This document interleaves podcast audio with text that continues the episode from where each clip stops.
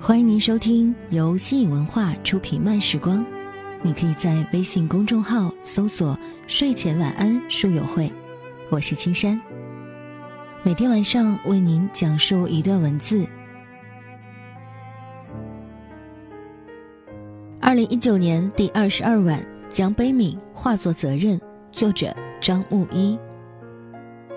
在走川藏路的时候，我们途经一个叫良多的小乡镇。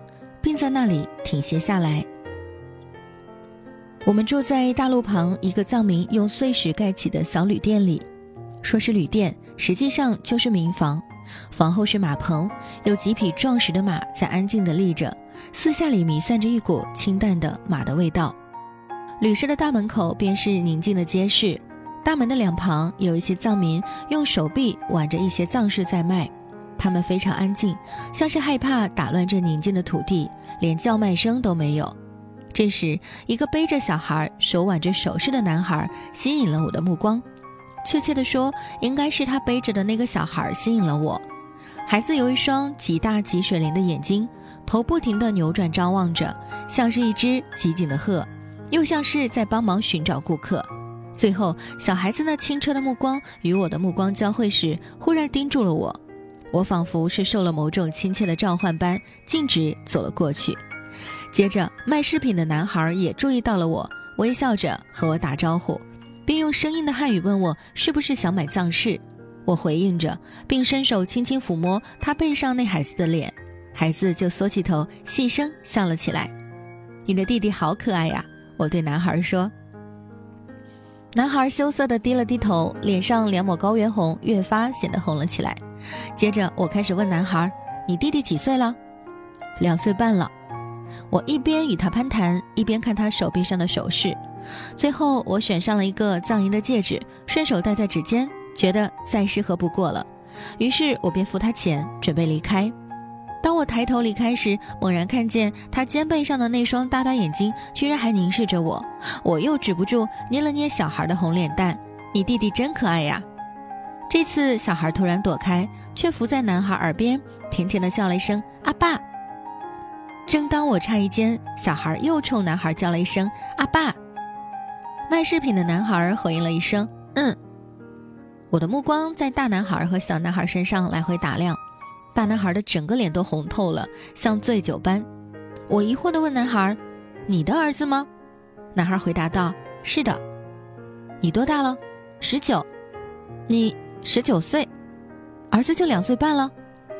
男孩憨憨的笑笑，回头看了一眼他的儿子，用很小的声音对我说：“他是我从山里捡回来的。”这时，我想我的眼中肯定泛起了更大的好奇，令男孩不自觉地讲了下去。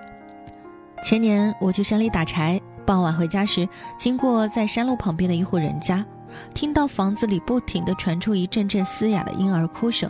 显然，孩子一定哭了很久了。于是我走进那家，叫了几声，结果好长时间都没有回应，只是孩子一直哭着。我犹豫了一下，就推门进去了。接着，我一眼就看到了一个小男孩，他躺在炕上，虚弱地哭着，好像饿了很久了。我给他喂了点水，心想他家的大人怎么这么晚还不回家？而后我就转身出去找他的家人了。在门前的一条小路上，我看到了一排脚印，于是我就循着脚印走下去。一路上我不停地喊着，但是始终没有回应。走着走着，我忽然看到地上满是暗红的鲜血，我的心顿时一阵抽搐。再往前走，我看到了倒在地上的两只木桶，再往前就看到远处一群狼围在一起分食着自己的猎物。我忽然明白了怎么回事，不敢再待下去。于是回到房子，抱着孩子下山了。后来呢？我有些迫不及待地问。后来我就带他回了家，向乡亲们一打听，才知道这孩子是一个老人带的孤儿。可是孩子连最后的一个亲人也给狼吃了。然后你就收养了他吗？是的，我就收养了他。由于我的阿爸早就过世了，于是我认他做儿子了。可是。你还那么小，才十九岁，连婚都没有结，怎么就愿意收养一个陌生的孩子呢？为什么不愿意？他可是我第一个发现的。既然是我第一个发现了他，那我就应该把他养大。